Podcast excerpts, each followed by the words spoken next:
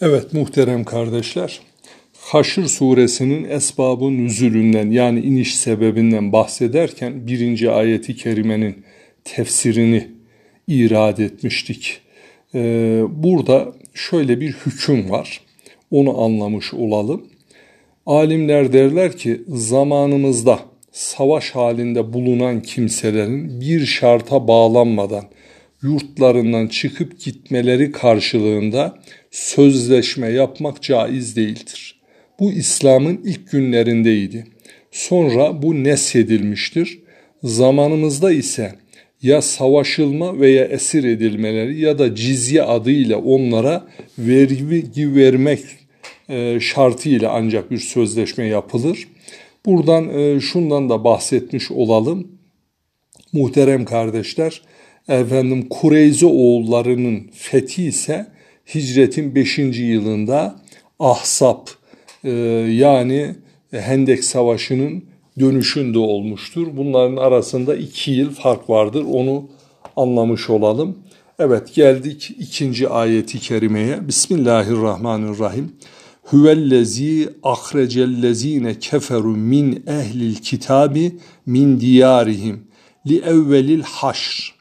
Ma zanentum en yahrucu ve zannu ennehum mani'atuhum husunuhum minallahi fe'etahumullahu min haysu lem yahtesibu ve kazefe fi kulubihim kulubihimur ru'be yuhribune buyutehum bi eydihim ve eydil müminine feta'biru ya ulil ebsar.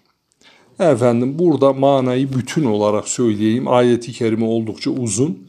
Ehli kitaptan inkar edenleri ilk sürgünde yurtlarından çıkaran o Allah'tır. Siz onların çıkacaklarını sanmamıştınız. Onlar da galelerinin kendilerini Allah'tan koruyacağını sanmışlardı. Ama Allah onlara beklemedikleri yerden azap etti. O yüreklerine korku düşürdü. Öyle ki evlerini hem kendi elleriyle hem de müminlerin elleriyle harap ediyorlardı. Ey akıl sahipleri düşünün ve ibret alın diyor Rabbimiz. Evet ehli kitaptan inkar edenleri ilk sürgünde yurtlarından çıkaran o Allah'tır. Bu ayeti kerime Cenab-ı Hakk'ın sonsuz kudretinin bazı eserlerini, hikmetlerinin de hükümlerini ortaya çıkarmaktadır, açıklamaktadır. Zelil kılma, rüsva eyleme, cihetiyle yegane ilah Allah'tır. Yani e, zelil yerle yeksan eder ve onları rüsva, rezil bir şekilde Allah'a karşı gelen Allah düşmanlarını işte o Allah Tevrat ehli olan Nadir oğullarının Medine'den çıkarılmasını ayeti kerime ile emretti. Hazreti Resul-i Zişan Efendimiz de bu emri onlara tatbik etti. Dolayısıyla haşır kelimesinin anlamı bir topluluğu bir yerden çıkarıp başka bir yere sürmektir. Yani haşır neşir olmak diyoruz ya e, böyle kalabalık demek ki asli manası bir yerden çıkarıp başka yere sürmenin adıdır haşır. Efendim e, Arap Yarımadası'na cezire adı verilmesinin sebebi de buranın Habeşe denizi, Fars denizi, Dicle ve Fırat nehirleriyle çevrilmiş olmasından kaynaklanıyor. Arap Yarımadası'nın başlangıcı uzunluk itibariyle Ebu Musa çukurundan Yemen'e, İhsa karşısındaki Yebrim kumluğundan Şam ile Küfe arasındaki yer semaveye kadar genişlik itibariyle uzanan bir yermiş. Veya ilk sürgünleri bu e, kitap ehlinin, kitabı mukaddese iman eden Nadir oğullarının son sürgünleri de Hazreti Ömer'in kendisine Peygamber Efendimiz sallallahu aleyhi ve sellemin Arap Yarımadası'nda İslam dininden başka ikinci din kalmayacaktır. Buyurmaları üzerine Yahudileri Hayber'den Şam'a sürmüş olmalarıdır. Son sürgünleri kıyamette mahşer günü olacaktır. Çünkü Şam mahşerin merkezi olacağı bir yerdir diye elimizdeki Ruhul Beyan tefsir kitabı böyle bir bilgi veriyor bize muhterem kardeşler. Efendim Evet yine hatırlayalım ayeti kerimenin manasında onlar kalelerinin kendilerini Allah'ın azabından ve kahrından koruyacağını sanıyorlardı. Burada öne çıkan haber efendim e, onların korunacağına dair kendilerine bir güç, bir kuvvet. O kuvveti nereden buluyordu? Kalelerinden ve o münafıkların kendilerine yardım getireceğine dair inanç içerisinde olmalarıydı. Ama ne oldu? Hazreti Resul-i Zişan Efendimiz savaştaki o zemini, efendim istihbarati bilgileri ve düşmanı caydıracak etkiyi çok güzel kullanmak suretiyle onların yerlerinden, yurtlarından ayrılmasına vesile oldu.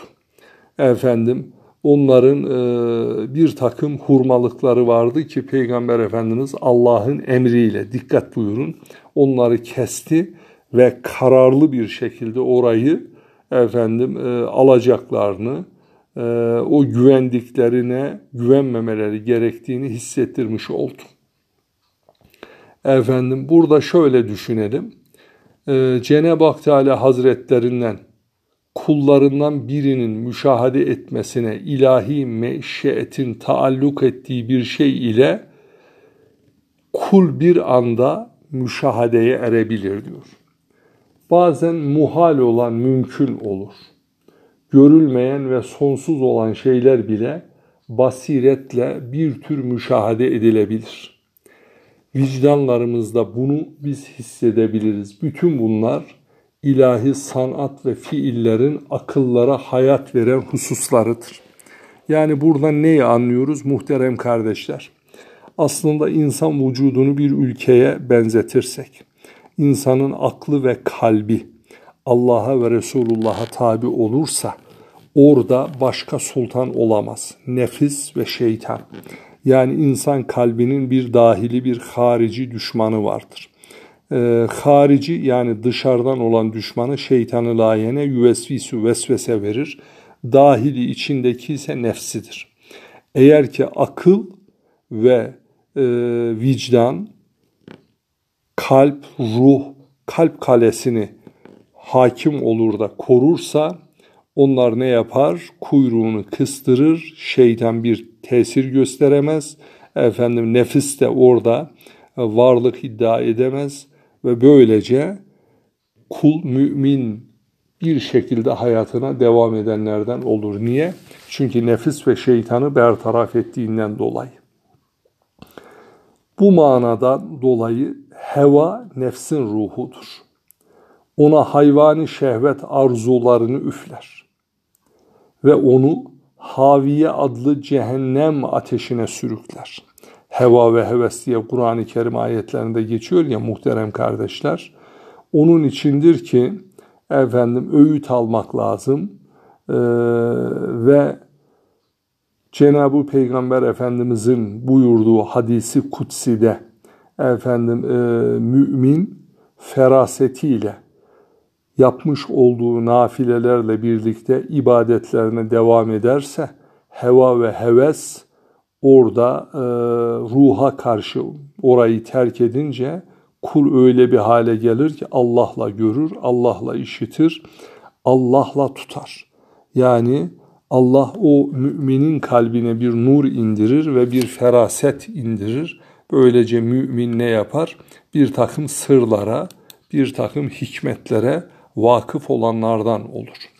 Üçüncü ayet-i kerimeye geldiğimiz zaman Bismillahirrahmanirrahim ve levla en keteballahu aleyhim cela'e la azabehum fid dünya ve lehum fil ahireti azabun nar.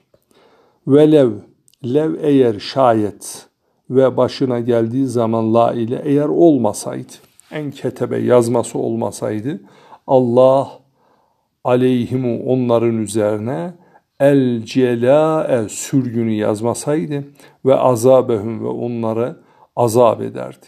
Fid dünya dünyada ve lehum fil ahirete azabun nar. Ahirette de şiddetli bir nar. Eğer Allah onlara sürgününü yazmamış olsaydı elbette onları dünyada başka bir şekilde Allah cezalandıracaktı. Ahirette de onlar için ne vardır? Cehennem azabı vardır. Buradan da bunu böyle anlamış oluyoruz. Muhterem kardeşlerimiz, eğer Allah onlara sürgünü yazmamış olsaydı elbette onları dünyada başka bir şekilde cezalandıracaktı. Yani onları şiddetli bir şekilde rezil edip vatanlarından çıkarılmalarını, sürülmelerini hükmetmeseydi, Kureyzi oğullarına yapıldığı gibi Nadir oğulları da öldürülerek, esir edilerek cezalandırılacaktı. Efendim, burada e, sürgün ile onların cezası kesilmiş oldu. Nadir oğullarının Medine'den sürülmelerinin sebebi ise onlar Cenab-ı Peygamber Efendimiz'i sallallahu aleyhi ve sellemi öldürmeye kastetmeleridir.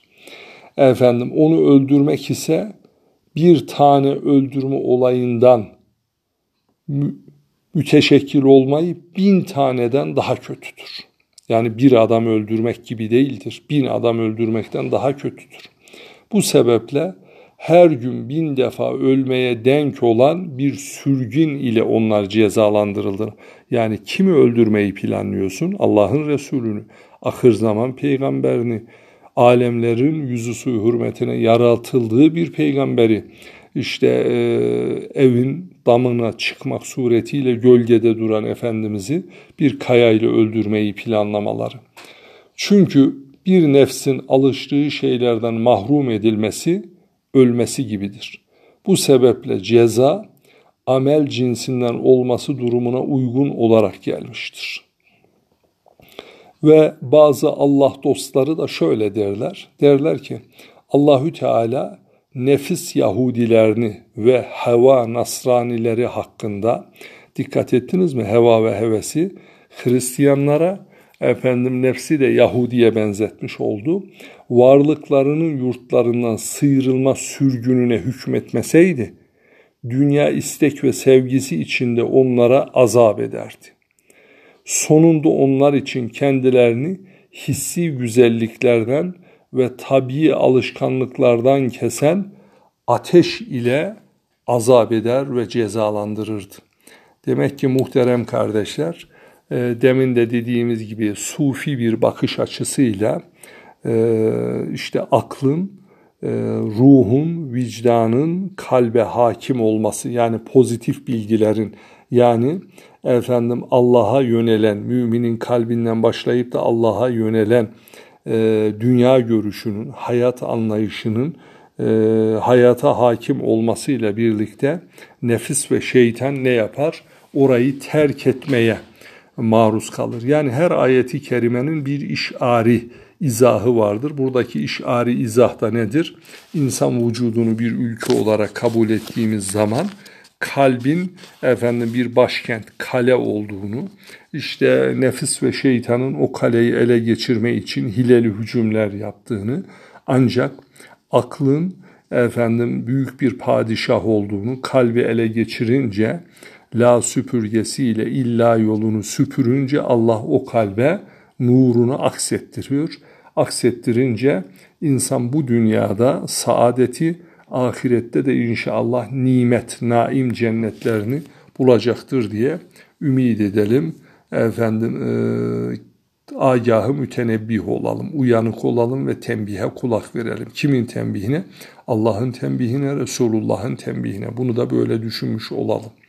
Muhterem kardeşler, dördüncü ayeti kerime, Zalike bi ennehum şakkullaha ve resule ve men yuşa akkillâhe fe innallâhe şedîdül ikâb. Efendim ayeti kerimede zalike işte bu bir ennehum onların olması sebebiyle şakku ayrılık çıkarmaları, muhalefet etmeleri, Allah ve Resulü, Allah ve Resulullah'a ve men yuşakkillâhe kim muhalefet ederse, kim orada efendim ayrılık çıkarmaya çalışırsa fe innallah şedidu el ikab.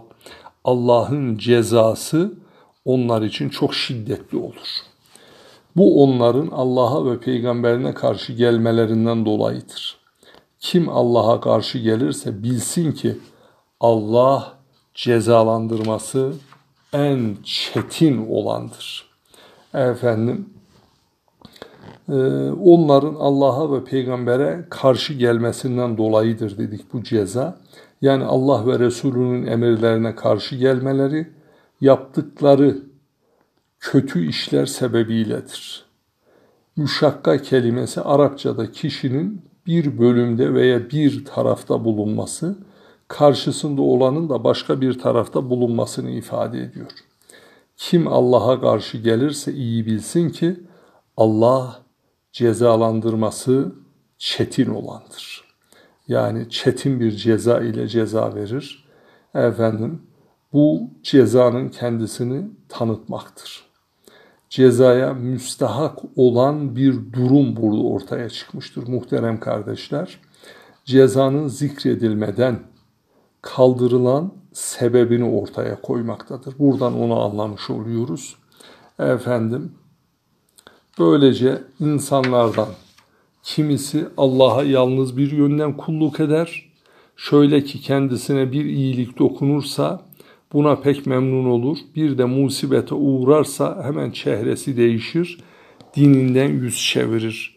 Hac suresi 11. ayet-i kerimede söylendiği gibi. Efendim, Resulullah'a karşı gelmek ise emrettiği veya nehi buyurduğu konuların hikmeti hususunda tartışmaktır. Yani Allah ve Resulünün emirleri mütalaa edilmeden kabul edilmesi lazımdır muhteremler. Bence bana göre dedim mi işte küfür ortaya çıkar. Mutlak hakikatin üzerine örttüm mü efendim nefis kuvvetlenir, şeytan keyiflenir. Beş vakit namazın sırları ve rekat sayılarının değişmesi, Kur'an'ı gizli ve aşikare okumak, zekatın sırları ve hükümlerinin değişmesi, haccın hükümleri ve menasiki gibi konularda karşı gelmektir. Yani münafıkların yaptığı işler. Oysa biz mutlak manada ona uymak ve boyun eğmekle emrolunduk. Bu ibadetlerin sırlarını, mahiyetlerini bilmekle mükellef tutulmadık. Yani Allah emrettiyse Kabe'nin etrafında dönüyor. Ya niye dönüyoruz? Biz dönmekle Allah'ın eline ne geçiyor? Gibi bir e, şeytani sualle e, zihnini meşgul etme. Buradan onu anlıyoruz. Dolayısıyla Hazreti Resul-i Zişan Efendimiz tam bir irfan, muazzam bir delil ve burhanlarına rağmen ben bana vahyolunandan başkasına uymam diye buyuruyor. Çünkü Rabbime isyan edersem elbette büyük günah azabından korkarım diyor. Yunus suresi 15. ayet-i kerimede olduğu gibi e, zat hallerinden dolayı İslam alimleri de der ki biz zahire, görünüşe göre hükmederiz. Çünkü gizlileri bilen ancak Allahü Teala'dır. Ayeti kerimenin Allah'ın cezalandırması çetindir ifadesinden de şu anlaşılıyor. Cenab-ı Hak kulunu bu sayılan ibadetlerle gerçek sırlarını ve mahiyetlerini bilmekle yükümlü kılmadan onları yerine getirmekle imtihan eder. Azap etmekten maksat da yormak ve onları yerine getirmeye zorlamaktır. Yoksa bunlarla ilgili hükümler rahmet kabilindedir, azap cinsinden değildir. Bundan dolayıdır ki herhangi bir tevil ve yorum yapmadan yani başka izah getirmeden Allah bu ibadetleri bizim için azap için farz kılmıştır diyen kimse küfre düşer. Yani bizi zorlamak efendim e, bize e, eziyet etmek için diye düşünürse insan ne yapar? E, küfre gitmiş olur. Allah emretti. Biz de kul köle manasındadır. E, isyan etmeden, itiraz etmeden o emri tatbik edeceğiz. Böylece imanımızı muhafaza edeceğiz inşallah.